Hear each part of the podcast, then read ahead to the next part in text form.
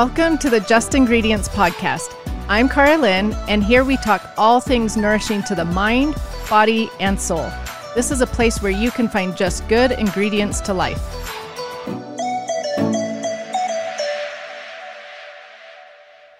Get ready to fall in love with four new Just Ingredient beauty and hygiene products made without any spooky ingredients. Have you been looking to improve your skincare routine? Leave the preservatives and harsh ingredients behind and try our new hyaluronic acid serum. Preserved by silver, it hydrates the skin while also providing antimicrobial and antibacterial benefits. Also, and utilizing silver as a preservative is our new body lotion made with jojoba oil and shea butter to smooth, moisturize, and protect your skin. For those that aren't a fan of their current stick deodorant, make sure to try this new cream deodorant that is safe for use on all areas of your body, including your pits, bits, feet, and thighs.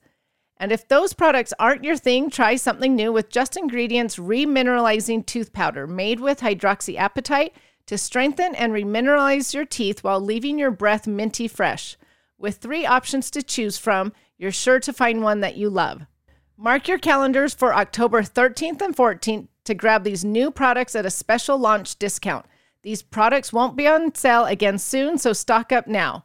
Once again, shop the launch of four new Just Ingredient products on October 13th and 14th at justingredients.us. Again, that's justingredients.us. Dr. Thomas Hemingway is an integrative medical doctor who lives and shares his philosophy of prevention over prescription. He is passionate about natural health and healing through simple yet powerful daily practices which can be life saving. His upcoming book, Preventable Five Powerful Practices to Avoid Disease and Build Unshakable Health, describes the foundational principles of creating solid lifelong health. He also loves sharing his message in his top rated health podcast, Modern Medicine Movement where he is known for distilling down the latest medical knowledge and science into easy, digestible, and actionable steps which can change our lives in the present and the future. He is also a husband and proud father to six wonderful humans with whom he enjoys spending time in the outdoors surfing, snowboarding, skiing, hiking, skateboarding, mountaineering, and playing tennis. He has the goal of saving 100 million lives by optimizing health and wellness through natural means.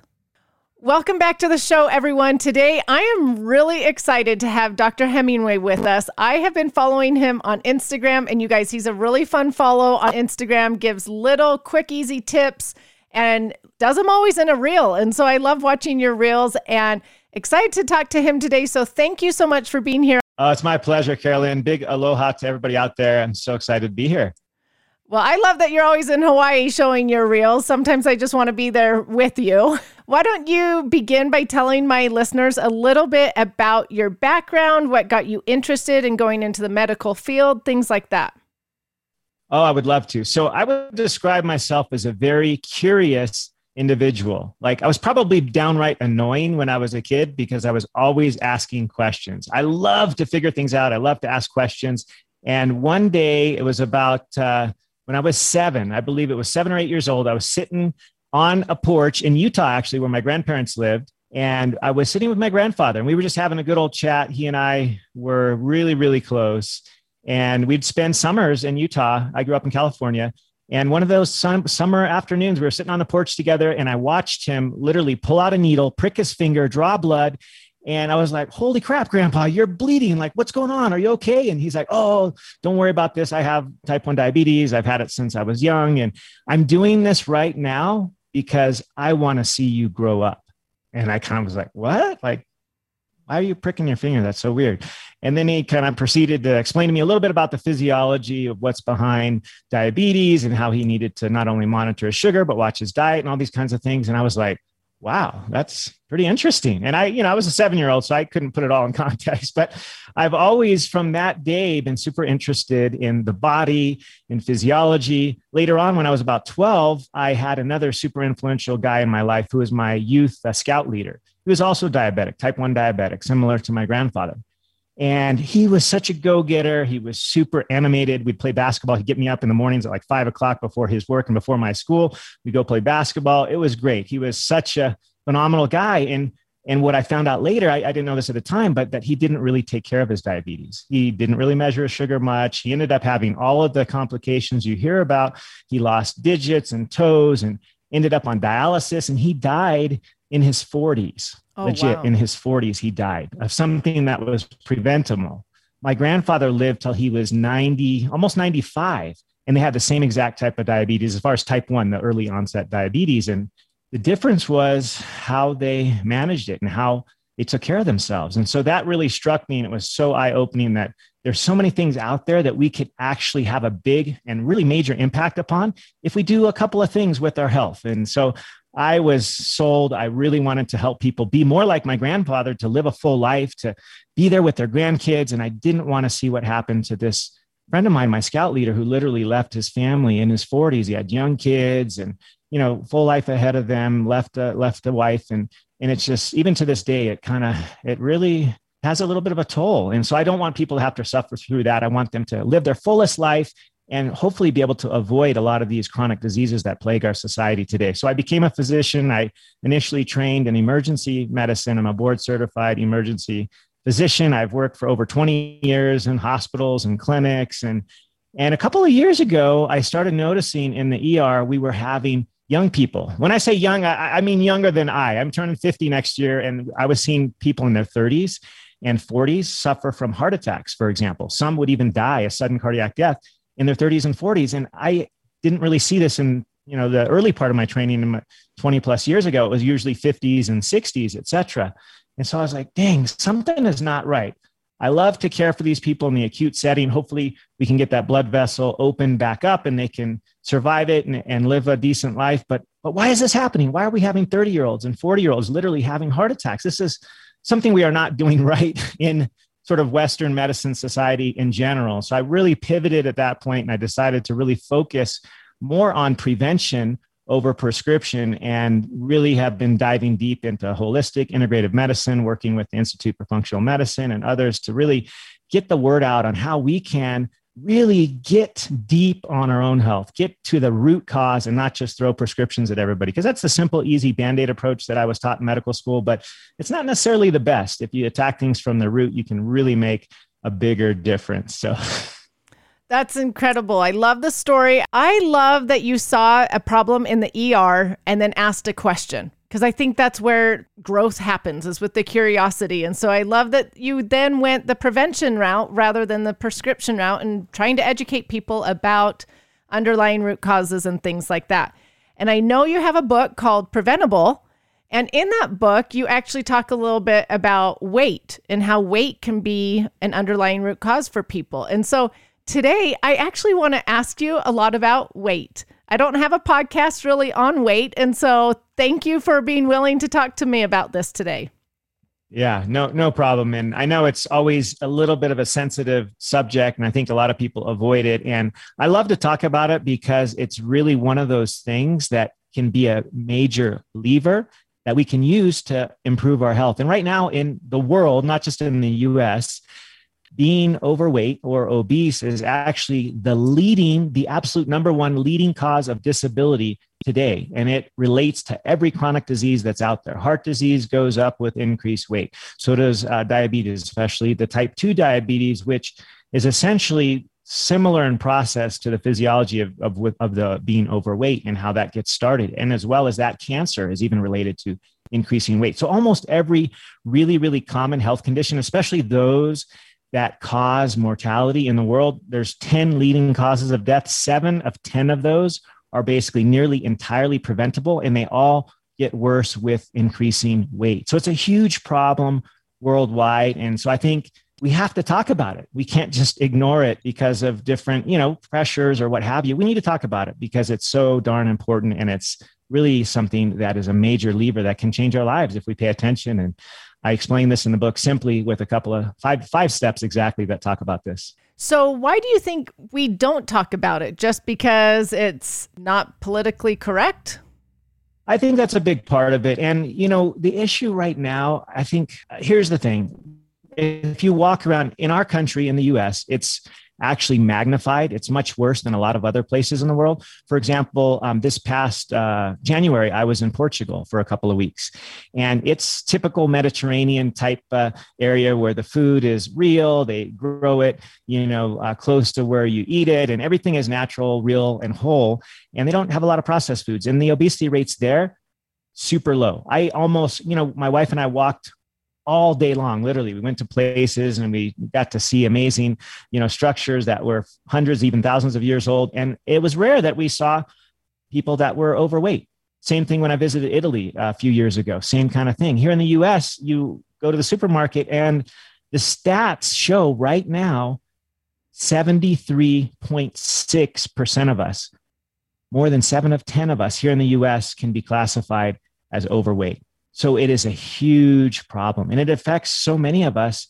Yet I think because of the pressures, of, because of the new movements of any weight is healthy and all that, and, and I get that, and I, I like to be sensitive to that, but it the data doesn't support that. Not every weight is healthy.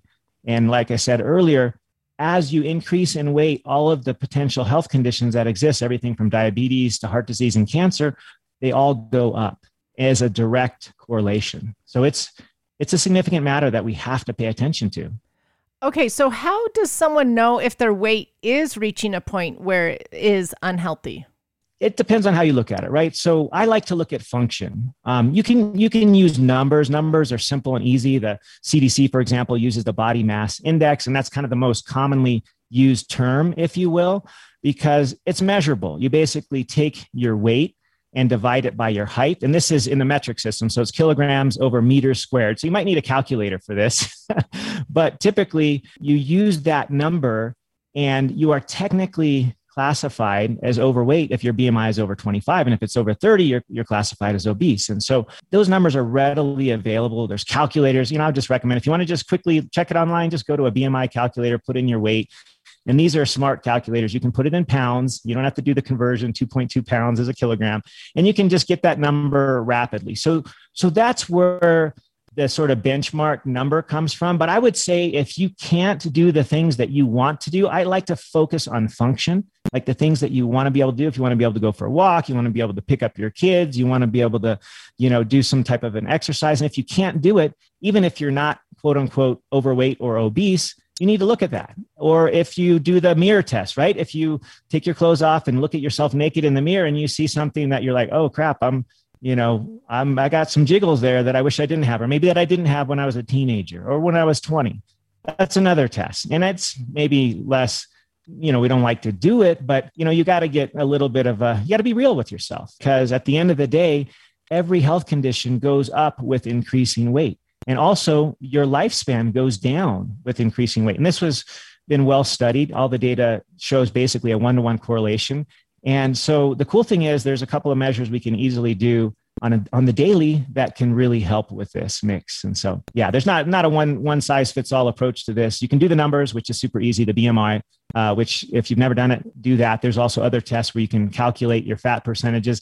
I don't love those because the the really good ones are not readily available. Like if you just go to your local gym and you say, "Hey, check my body fat percentage," and number one, the test that they use may not be super reliable, and number two, it's going to freak you out like if I go in there and have that test, it's always higher than I would think that it would be. Or my wife has done it a bunch of times and she's like, this doesn't make any sense. I'm super active.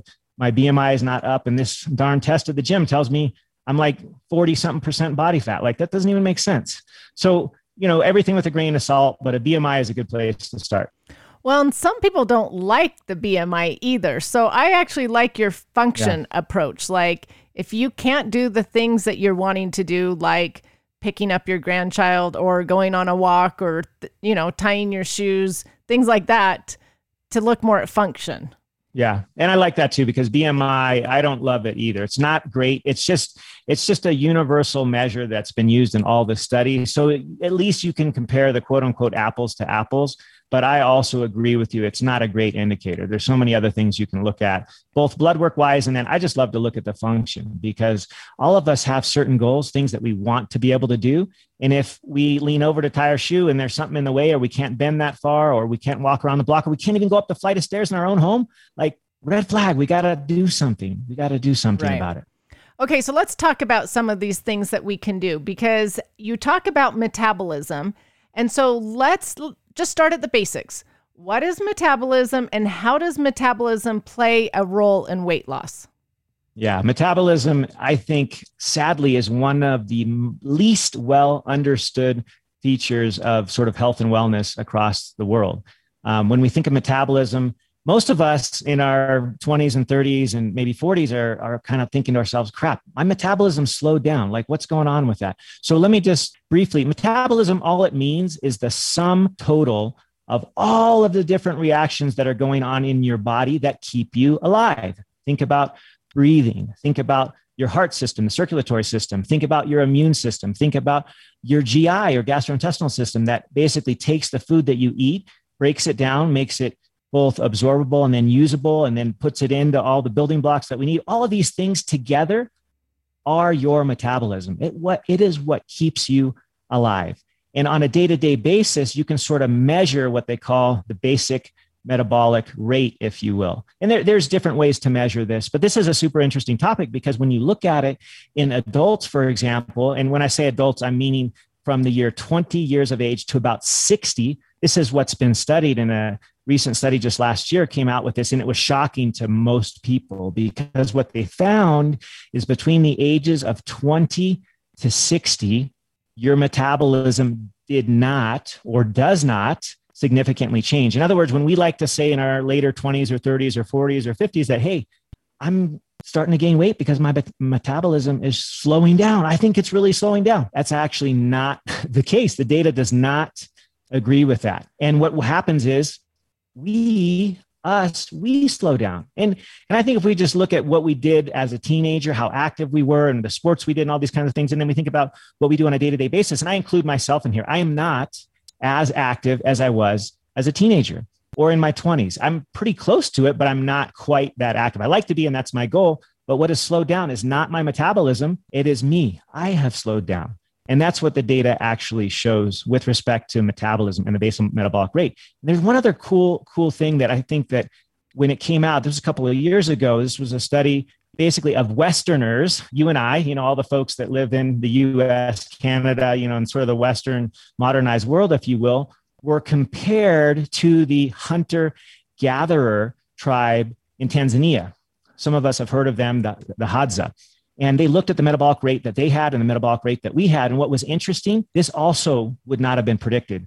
Our metabolic rates were essentially the same, hmm. which basically not only confirms this new data that shows that our metabolism does not significantly slow, but it confirms that the problem in and of itself is not our metabolism per se.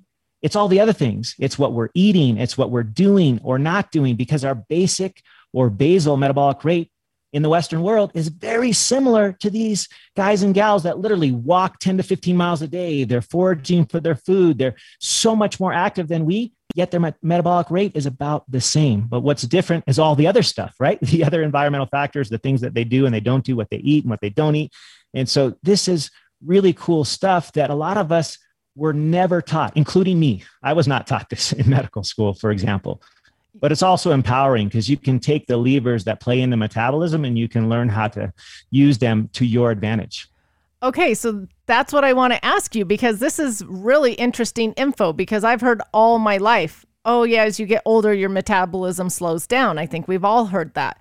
And so then I've also heard things of like, oh, you need to do X, Y, and Z to increase your metabolism to, or to improve your metabolism. So, are there ways to improve your metabolism or no?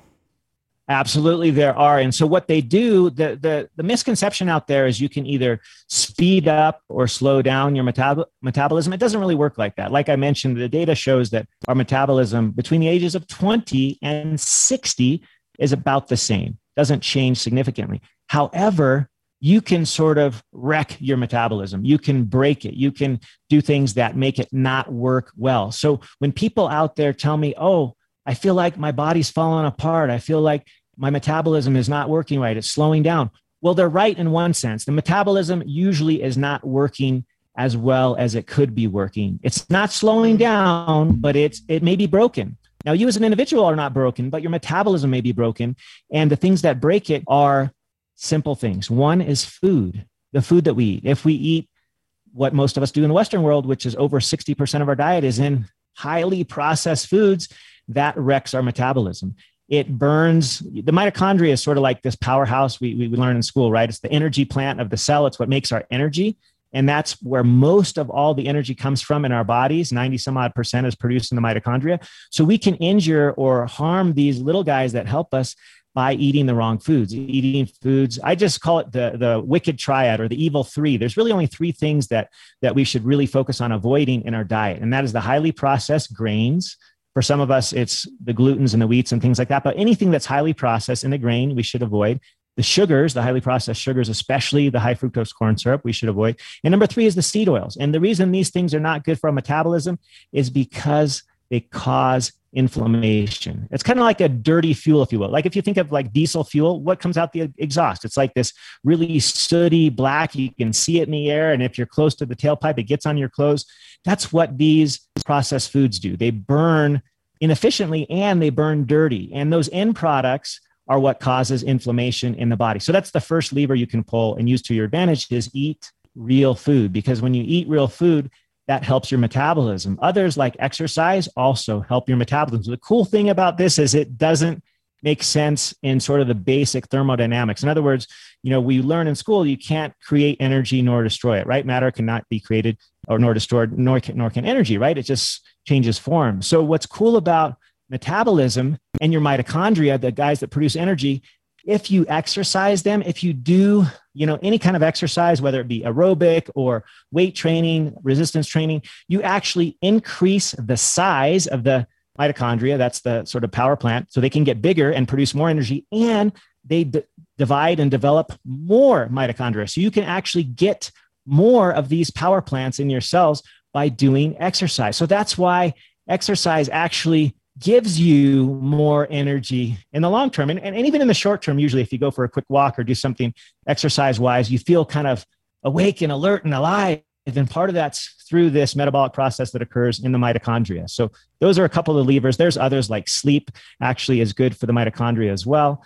Stress optimization as well. And we can talk about those if we get to it. But any other things about metabolism you wanted to talk about? Yes. So I was just going to say, we'll move to stress and sleep and things like that. But let's go back to the food for a minute because so there's these foods that, you know, cause inflammation. Are these foods, the sugar, the oils, the gluten, are they directly affecting the mitochondria? Uh, yes. Yeah. Directly affecting the mitochondria. Absolutely. They are um, literal causes of inflammation. In the mitochondria, you have this thing called the proton pump gradient, which is what ultimately gives us the energy and it makes the ATP, which is that sort of energy fuel or cur- currency of the cell. And when you're primarily fueled by these three things the sugars, the grains, and the seed oils, which is basically almost every package of anything that comes, you know, with a bag or a box or a barcode, any comes package, it's usually going to have these three things, is that it uh, causes what are called free radicals. Free radicals, you can just think of them as that kind of soot or dirty exhaust, if you will. And so when you burn these type of calories, the highly processed ones, you get this exhaust, which is causing inflammation. And inflammation is really at the root of all illness. So avoiding inflammatory foods, which are essentially processed foods and most of the fried foods, and the fried foods are still usually processed because they're using oils that are highly, highly processed, like the seed oil. Soybean oil is probably the most common. Canola, safflower, sunflower, rice bran, you know these types of oils are processed oils and when you burn them especially if you put them in a fryer it even magnifies the inflammation and that's what causes the beginning of all these other health conditions like obesity diabetes heart disease they're all inflammatory in nature so inflammation can be a root cause to weight gain Absolutely. In fact, uh, I think you've had Dr. Bikman on your podcast in the past. He talks all about this. He got super interested in the fat cells or the adipocytes and what causes them to increase in size. They get larger uh, when we get gain weight and they multiply. You get more of them. And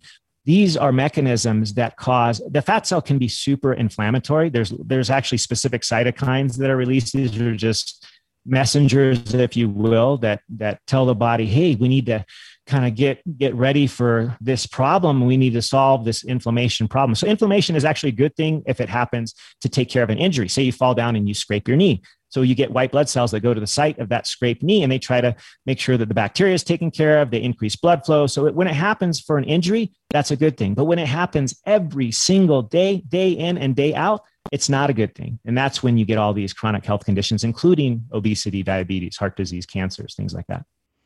Okay. So if someone is wanting to lose weight, then going on an anti-inflammatory diet would be really good for them to lower that inflammation to then help them lose weight.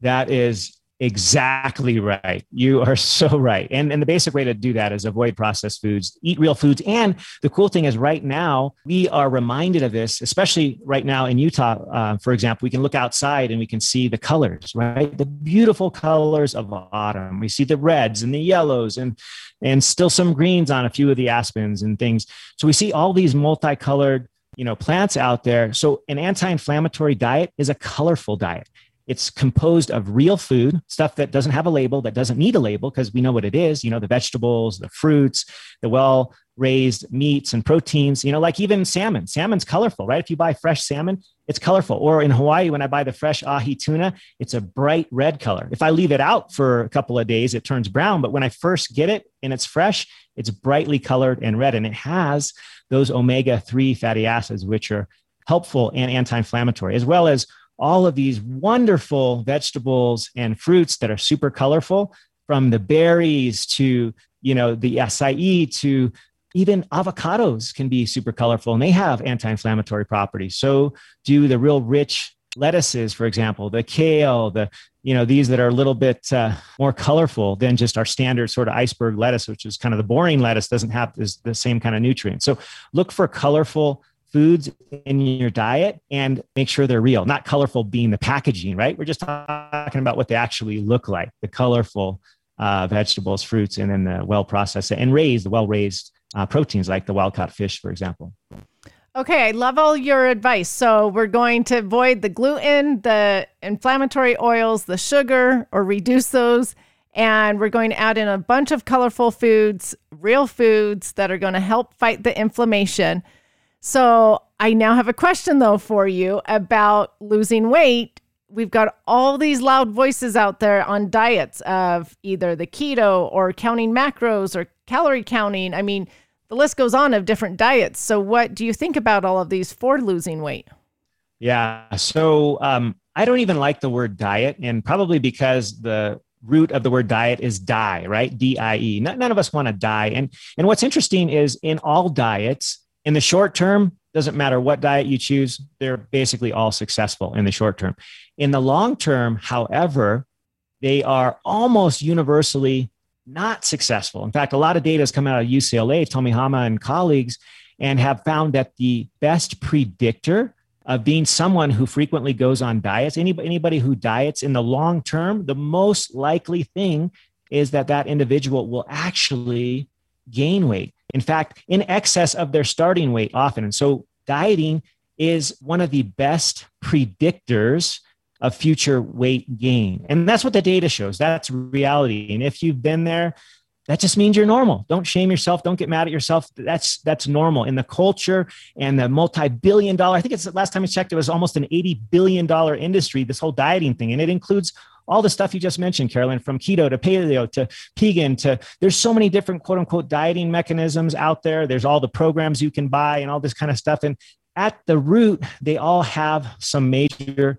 flaws. You know, one of them is that they tend to count too strongly the calories and they just say a calorie is a calorie is a calorie doesn't matter where it comes from you, as long as you burn more calories than you consume you're always going to lose weight and you're going to be healthy and that's not entirely true. A calorie is not a calorie is not a calorie. We all, we all know this, even as kids, right? You take a cup of broccoli, you compare it to an Oreo cookie, though they have the same amount of calories, those are not the same. And it's just silly to even think that that could ever possibly be true. They're not the same. Food is information, it can turn on and off genes. There's so much more to it than the calories. So the reason diets fail primarily is that in the long term, most people can't keep up with whatever the restrictions are, right? Most of them are just too darn restrictive. We can do it for a few weeks. We might do it for a month or two, but six months and a year. And by two years, basically every diet out there fails at long-term weight loss and eh, somewhere in between the one and two year period. And it's really sad. So I don't profess any one diet for, for anybody. The cool thing is we are unique. We are individuals. We all have different things that that are best for us. So for one person, it might be a low carb. For another person, it might be a medium carb. For another person, it might be a higher fat diet. For another person, you know, there's no one size fits all approach. And so it really annoys me to see the polarization that exists. It's got to be this way. It's got to be that way. You know what? There are pros and cons to every single one of these plans. But if we just start with the most important, which is the quality of our food and eat real food, primordial. That's one of the most important things. And then if we add further steps like the timing, when's the best time to eat? There's lots of data that that can help us there, the timing of our food. And then it's all the other things. It's what we're doing with our sleep and our exercise and our movement and our stress management, all that sort of thing. So I don't like dieting. It's not um, it's not something that works in the end. A lot of problems with it.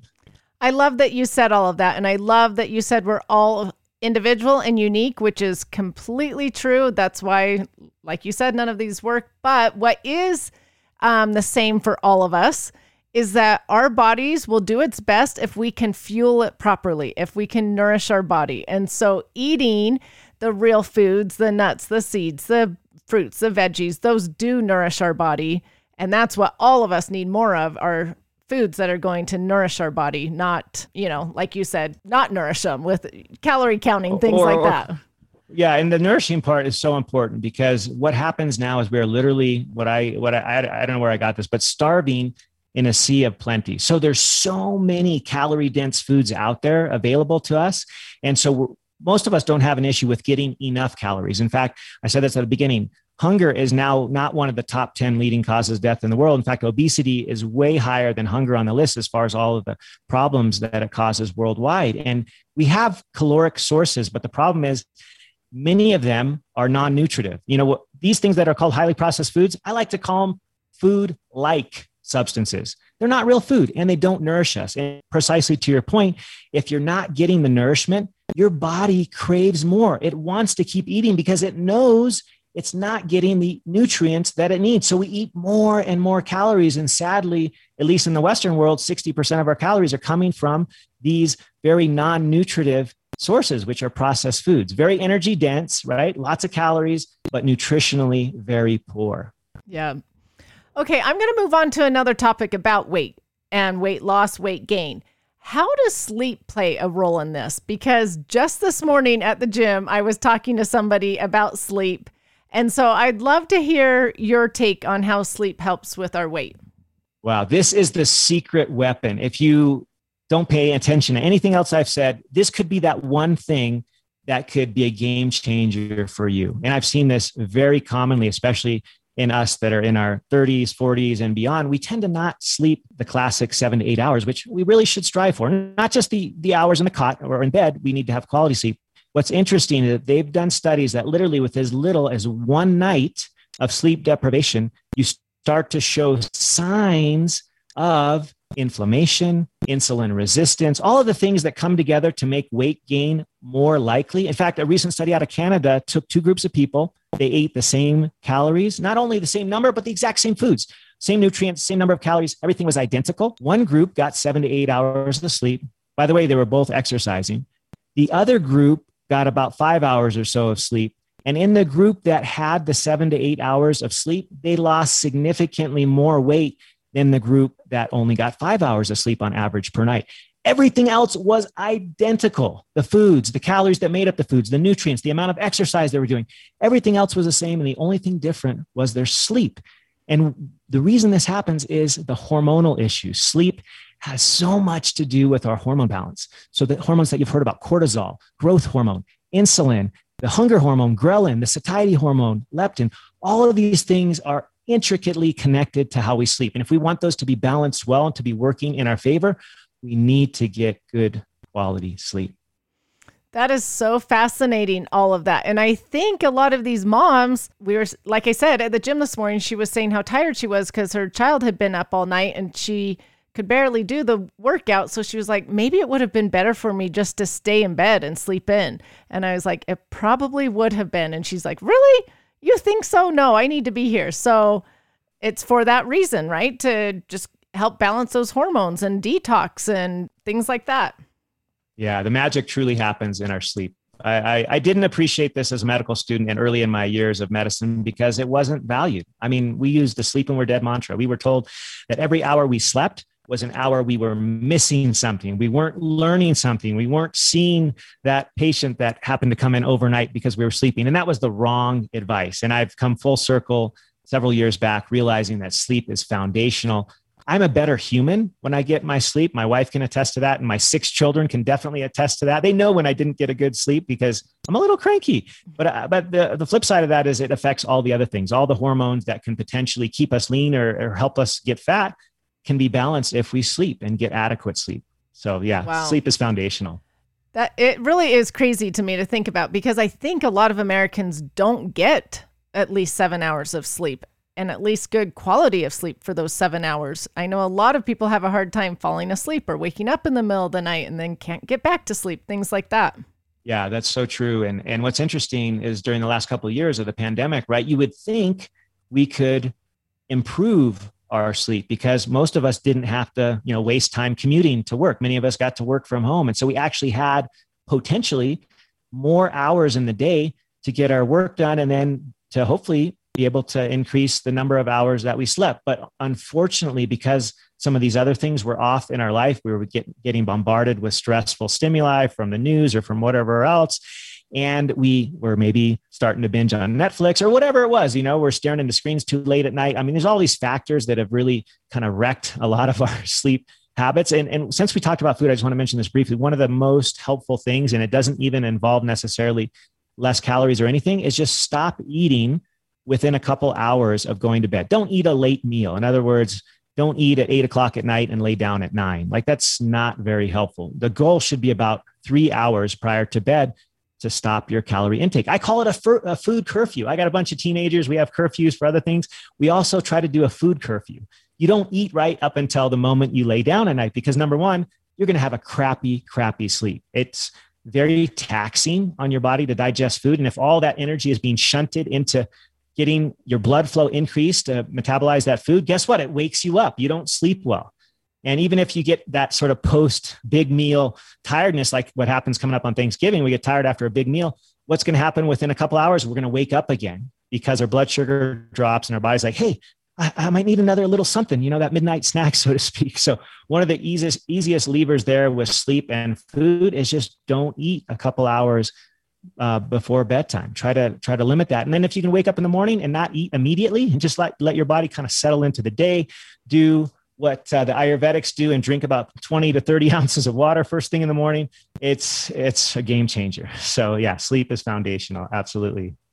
Okay, that's interesting that you said all of that, and I appreciate you telling the science behind it. So, what about those people though? Because it's sort of a controversy on like Instagram they're saying no, have like a protein snack or something with protein or fats right before you go to bed, especially those who have blood sugar issues.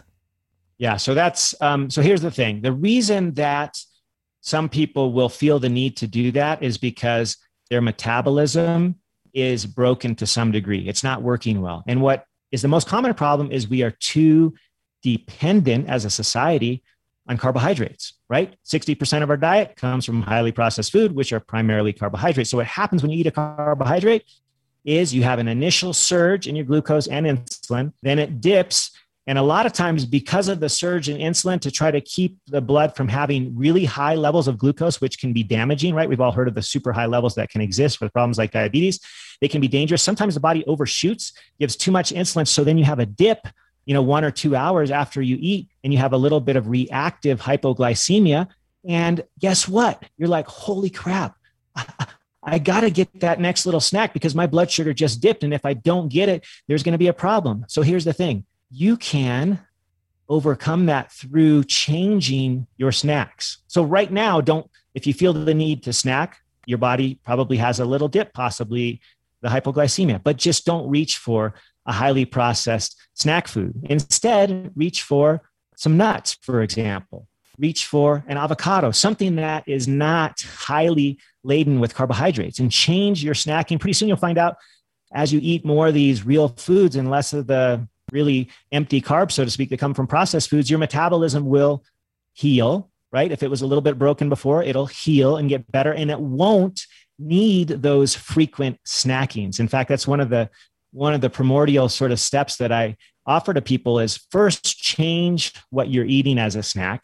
Later on, as you're changing both your snacks and the food that you're eating in meals, you'll find that you don't have the urge or even the need to snack anymore. Your metabolism repairs itself, it gets used to surviving from our fat storage, which all of us have, even me around the middle, like that it was destined to have to keep us alive. That's why we've survived all of these millennia because our body knows how to store fat. And if we can use that for our energy source rather than having to jump for carbs every two to three hours, we would be a much better place and our metabolism would work much better. So that I, the long story is the answer to your Instagram question is that that's not good advice to eat snacks right before bedtime number one, it's going to disrupt your quality of sleep. But if you need to, because your metabolism may be a little bit broken right now and you need to snack, make it a real food that preferably doesn't have a lot of carbs, that has more satiating, real, healthy fats like avocado, for example, coconut oil, things like that, or healthy protein, and try to not do carbohydrate laden snacks. Okay, that's really good to know. So, that's really good to know. So, in the morning, do you suggest? I know you said drink water first and settle into the day a little bit. But do you say like an hour after waking up, two hours? Are you into intermittent fasting? What do you suggest? Yeah. So, um, intermittent fasting, I think, is a great thing. I think that we as society tend to, when we see something that works, we jump on it and we overutilize it. We, we get a little bit too hyper focused on it. Historically, we've always done a type of intermittent fasting, which is the time restricted feeding variety, which is that we never had refrigerators. We never had convenience stores. We never had drive throughs. So we never really ate after sundown. We just never really did. And then when we woke up in the morning, because we didn't have a pantry, we didn't have a refrigerator, we didn't eat when we first woke up. So I think mimicking that pattern, which I like to call a circadian fast, in other words, we're just not eating overnight. And then in the morning, when we feel ready, and everybody's body is different, and, and as you uh, do a little trial and error with this, you'll you'll maybe initially still feel like you need to eat when you wake up in the morning, and that's fine. You can do that, but maybe if you can pause, you know, for 30 minutes, drink that water, maybe that turns into an hour, maybe that turns into one or two hours. Ideally, my my sort of base level goal is to try to get people to have a 12 hour period of just an overnight fast. So if you sleep hopefully for eight hours and you don't eat three hours before bed, you're already at 11 hours. All you have to do is just wait one hour after you roll out of bed to eat breakfast. And I think most of us, like the moment we get up, we're not like, oh my gosh, I got to go to the refrigerator. Like we, you know, maybe do a few things, or we get ready, whatever, and then we eat after that. So the 12 hour sort of minimum that I like to use, I think almost anybody can benefit from that because we need that time to sort of reset our metabolism. You guys have heard of autophagy, I'm sure. That's sort of that cleaning mechanism to take out the garbage that happens overnight you know that renews us that restores us that gets all the crap out right all the toxins and, and waste products of metabolism it flushes all those things out when we're not eating and so i think a mild intermittent fast which is just an overnight fast circadian fast can be beneficial to anyone if you specifically have weight loss goals and things like that i think if you extend that a little bit that's fine too 12 hours can be 13 or 14 hours 16. I don't recommend for most people they go much beyond 16, especially with women of childbearing age, etc. I think that's a little rough on their bodies. And I've seen it not work so well, especially at certain times of the month, for example, uh, for women. And I think our extreme personalities, we like to latch onto something and then just go full board. Oh, I want to do 18 hours, or oh, I want to do 20 hours. Oh, I want to go to OMAD, right? Or one meal a day. And I just think that's excessive. It's not helpful. And it could even possibly turn into an eating disorder. So I don't think we should push it to the limit, but I think a simple 12 hour or so, maybe a, uh, a little bit extended, and, and people that get used to it is perfectly fine. It's perfectly normal. Our bodies were made for that. I absolutely love that explanation. Thank you. Thank you. Because sometimes there are the extremes of you've got to do intermittent fasting, but only 20 hours, where you're explaining it with the 12 hour is so great. So, I now want to move on to another topic, though, about weight loss, because I think this is something we all deal with. And I want to know how does stress contribute to weight gain? Yeah. So, stress in the acute setting, if we're you know running away from that proverbial tiger or lion, is a good thing, right? Cortisol gets released. That's the so called stress hormone that comes from the adrenal glands. It kind of peps us up. It actually releases glucose into the bloodstream because we need that quick action energy to run away from the tiger. So, in the short term, it's great, it saves our life. But if that cortisol is activated day in and day out all night long, and we get into that sort of adrenal issue where we're just burning through cortisol all the time, we can have, actually end up having some fatigue from that because we're just releasing it all day long. And it's making uh, cortisol makes us a little bit insulin resistant. And I, I, know Dr. Bikman talks about this, and he's probably the best one to describe it. But we actually wake up in the morning with a little bit of a cortisol surge. That's what helps us wake up in the morning. It gets our glucose up, gets us kind of ready for the day. But if we have cortisol up all the time from whether it be stress from the media, stress from life or work, or, or that we're not sleeping well, that's an additional stress. If the cortisol is up all the time, guess what is also up? Our glucose is also always up. Our insulin is always up, and we become more insulin resistant because the insulin just doesn't work as well. And so, if any of you have ever experienced that feeling, usually it's at night where your body, you just feel exhausted. You're like, oh my gosh, I'm so tired. I just want to crash out. But yet you're you're kind of wired and you can't go to sleep. That sort of tired and wired phenomenon that I think many of us have felt, especially during these last couple of years. We've, you know, our whole circadian rhythms have been out of whack because you know we have everything available to us we can turn on the tv or our cell phones or do work late into the night all these kinds of things that disrupt our circadian rhythm and it also disrupts this stress hormone called cortisol. And if that's up all the time, it's going to cause weight gain. It's just science. Cortisol goes up, glucose goes up, also insulin goes up. Insulin is what makes us store fat.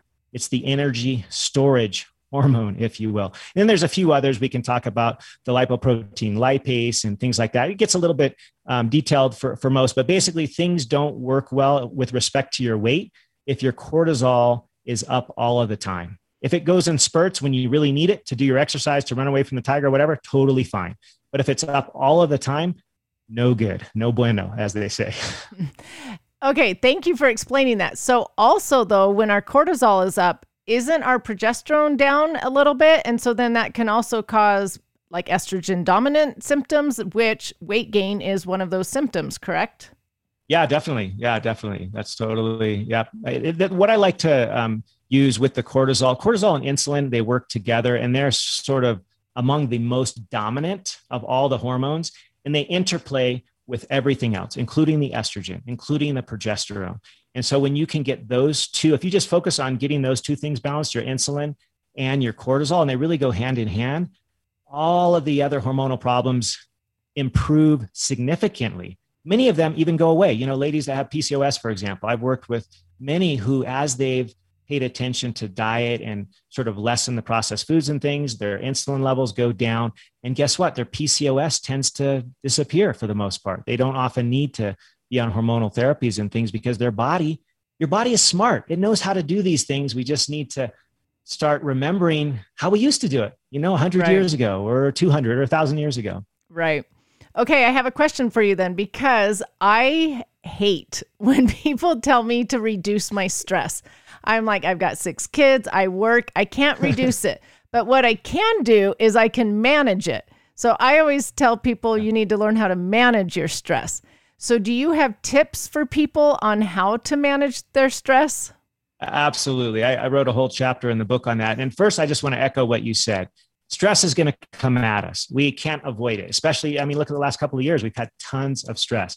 The cool thing, and this goes into the management portion, is that we get to decide right here number one even before we go into the management techniques like breathing and exercise and mindfulness and all that we get to decide right here if that stress because we're all going to have some if that's going to be a negative thing and be detrimental to our health or if it could be something that could be positive. It could be a growth experience right we actually get to decide that. A 2012 study that took 180,000 people looked at that. They had people determine if they're low stress people, medium, or high stress people. And then the second question, much more important, was what was the meaning that they attached to that stress? Mm. If you had high stress and you believed it was bad for you, guess what?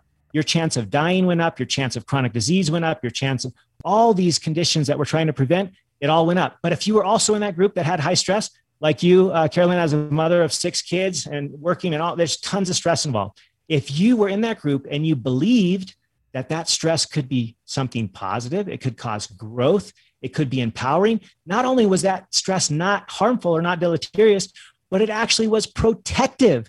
It actually increased your lifespan, decreased your chances of chronic disease, even though you had that same high level of stress. So the beginning starts with what's here, what's between our ears. We get to attach the meaning, and that's powerful. That and is- then there's all the things that we can do Oh, sorry. I was going to say that is really powerful because I've actually never heard that study. So I'm over here smiling, like, oh, good. All I have to do is change my perspective about all my stress. And rather than complain about it, just be grateful for it all. That's that's the starting point. Uh, first and foremost, that's the biggest lever, lever, and then and then you do the things that are helpful, like you mentioned. You can get you know a moment of mindfulness. It doesn't have to be full on meditation. Honestly, I'm not a great meditator because it's hard for me to get 30 minutes in the day where I can you know, sit by myself mm-hmm. and do breathing. I do it in, in spurts. Maybe I'll go for a 10 minute walk. And while I'm walking, I focus on my breathing. I'll often put my hand over my heart. I'll feel my heartbeat. I'll put another hand over my abdomen and feel my, my breathing because you want to be sort of abdominal breathing. You want to get those super deep breaths. And so breath work in as little, get this, as little as five breaths can trigger what's called the parasympathetic nervous system, which is that kind of relaxed, nervous system, it can trigger that in as little as five breaths. That's okay. less than a minute. We can all figure out how to do that. And there's lots of stuff online. I explain a few simple breathing techniques in the book, but that's a great one. It doesn't take a lot of time. Or my favorite of all times is a quick bout of exercise of any kind. Like right here in this room, I keep at my feet, I keep weights. So every hour that I'm working, I try to do at least five minutes of some kind of movement every hour. And I also work at a standing desk. I'm standing up talking to you right now. It's not fancy, it's not attractive. If you took a picture of me, I have a cardboard box on top of a regular desk and then another box and then my computer. like some of these things are so simple, but just when you move your body, great way to relieve stress. And, and there's a bunch of other techniques. My favorite is connection with people, like even your pet, your favorite canine or feline friend oh, that increases this hormone called oxytocin, which is that sort of befriend, tend and befriend hormone. It it really goes up and it's like the anti-stress hormone. So there's lots of techniques to reduce or or not not reduce, but manage your stress because stress is going to be coming at us no matter what we do. And if we learn how to, I even go further, I call it optimize. If we learn how to mm. optimize this stress that's going to hit us anyway, it can actually work in our favor. Imagine that. I love that. I'm actually going to change my uh, managed stress to optimized stress now. Those are great tips. And I love that they're so easy that five breaths. That's incredible. That's all you need if that's all you have time for. I mean, obviously, it'd be better to do more, but um, those are really great tips. And as you were talking, I'm like, yeah, I need to get a standing desk. I am sitting way too much.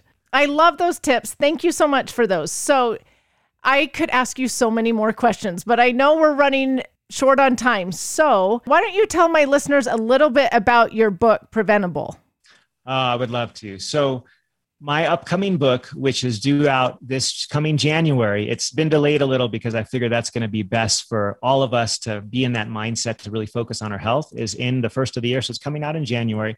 It's called Preventable Five Powerful Practices to Avoid Disease and Build unshakable health. So in the book, we go into the detail, the nitty gritty, not only the science, but the really simple, practical things that are the biggest levers to improve our health. And the cool part about it is basically 90 plus percent of it is all free. In other words, you don't need to get a gym membership to increase your exercise or movement. There's so many things that I share in the book how you can do that for free. We talk about sleep, we talk about the stress optimization that we just chatted about briefly. All of these simple daily habits are not hard, they are doable, and they will literally make the biggest difference in your overall health. And so that's what the book is all about preventable. And it's exciting to share it with you because, as I mentioned at the outset, seven out of 10 of the most common causes of death worldwide are almost entirely preventable. You are not destined to have XYZ necessarily just because you have the genes. Nowadays, we understand that it's only about 10%, maybe even less than 10% of our health conditions and things are in the genes. 90 some odd percent is up to us the epigenetics all the other factors what we do and what we don't do in our environment and all these kinds of things and so that's the powerful message is that these things can be prevented you can live that full life like i talked about my grandfather at the outset who lived well into his 90s with a condition that could have claimed his life as early as 40s like my other friend that i mentioned so we can do this it's simple and easy the book is called preventable Love that. And I love the idea behind it. I mean, it's so important that we all learn, like you said, that we have a huge role in the outcomes of our health. And so I'm really excited to read that book. So when it comes out, I will remind my listeners and my followers that it's available. As we wrap up here, are there any last little tips that you would love to share with the followers or suggestions of where they start if they want to start losing weight? Where do they begin? Yeah. So the simplest starting place, number one, is take a deep breath and know that you are not broken. Your metabolism might be broken, but it can be fixed and it can be fixed actually quite readily. It's been shown in the studies that in as little as a few days to a few weeks, you can start improving and, and fixing a metabolism that may not be working well. And it starts with the tip of your fork. So just make a little bit better food choices today than you did yesterday. And I love the add rather than subtract method. Remember at the beginning, we talked about there's really only three main things to avoid or to take out of the diet. And then there's literally thousands and thousands and thousands of things you can add. Go to the supermarket and do what Karalynne did the other day and grab 20 vegetables, maybe some of them you don't even know what they are, and start trying maybe one or two things a week. Like if you can try a new thing every day that's real and that doesn't need a label, that's a new vegetable or fruit, go for it. But just try one or two a week. So adding rather than subtracting to your diet and paying attention what you put in your mouth and hopefully it's real food, that is the biggest needle mover right there. And we can all do it. Love it. Love that advice. Like I said, I really love watching you on Instagram. You give such great advice. So why don't you tell my listeners where they can find you? Yeah, so super easy on Instagram. It's just my name with a D R in front of it, Dr. Thomas Hemingway. And uh, I spell my name T H O M A S and then Hemingway, just like Ernest did with one M. And my website is thomashemingway.com. All of the platforms, if you just look for me as Thomas Hemingway, you should be able to find me. But Instagram, it's Dr. Thomas Hemingway with Dr. Thomas Hemingway. And you can find all the stuff there. I have a link on my website, for example, about the upcoming book, all that good stuff. Okay, good to know. So I always end my podcast with asking my guests what they have found to be the best ingredient in life. What would you say it is? You know, it started as a kid, and that ingredient for me is connection connection with people, connection with our food. It's all about relationships because if our body, we can relate both not only just in a physical sense, but spiritual and emotional. If we can relate well with our surroundings, whether it be our food or with our pets or with our friends or family, that connection is massive. It can not only improve your health studies, so you can live up to 10 or 12 years longer if you are well connected with people. It can help you overcome stressful things if you have connection. For me, it's all about connection. It's the little things. It's the stuff that you don't need to read in a book it's picking up the phone or you know saying hello to somebody when you walk by them on the street like it's those little moments that over a lifetime the connections that make the biggest difference just smile more I love that so much. And I could go on and on about it because the connections bring less stress, then they bring more happiness in your life, and then it brings less anger and hatred towards others. I mean, I I think our whole world would be a better place if we all focused on connections a little bit more. So, thank you for sharing that. I really enjoyed that. Thank you again so much for being here today. I really appreciate you taking the time. I know the listeners have learned a lot. I'm excited to share this with my followers because there's so many great little tips in here for people. So, thank you for taking the time to be here. Oh, you're so very welcome. Big aloha to everybody and Thank you for having me. Thank you.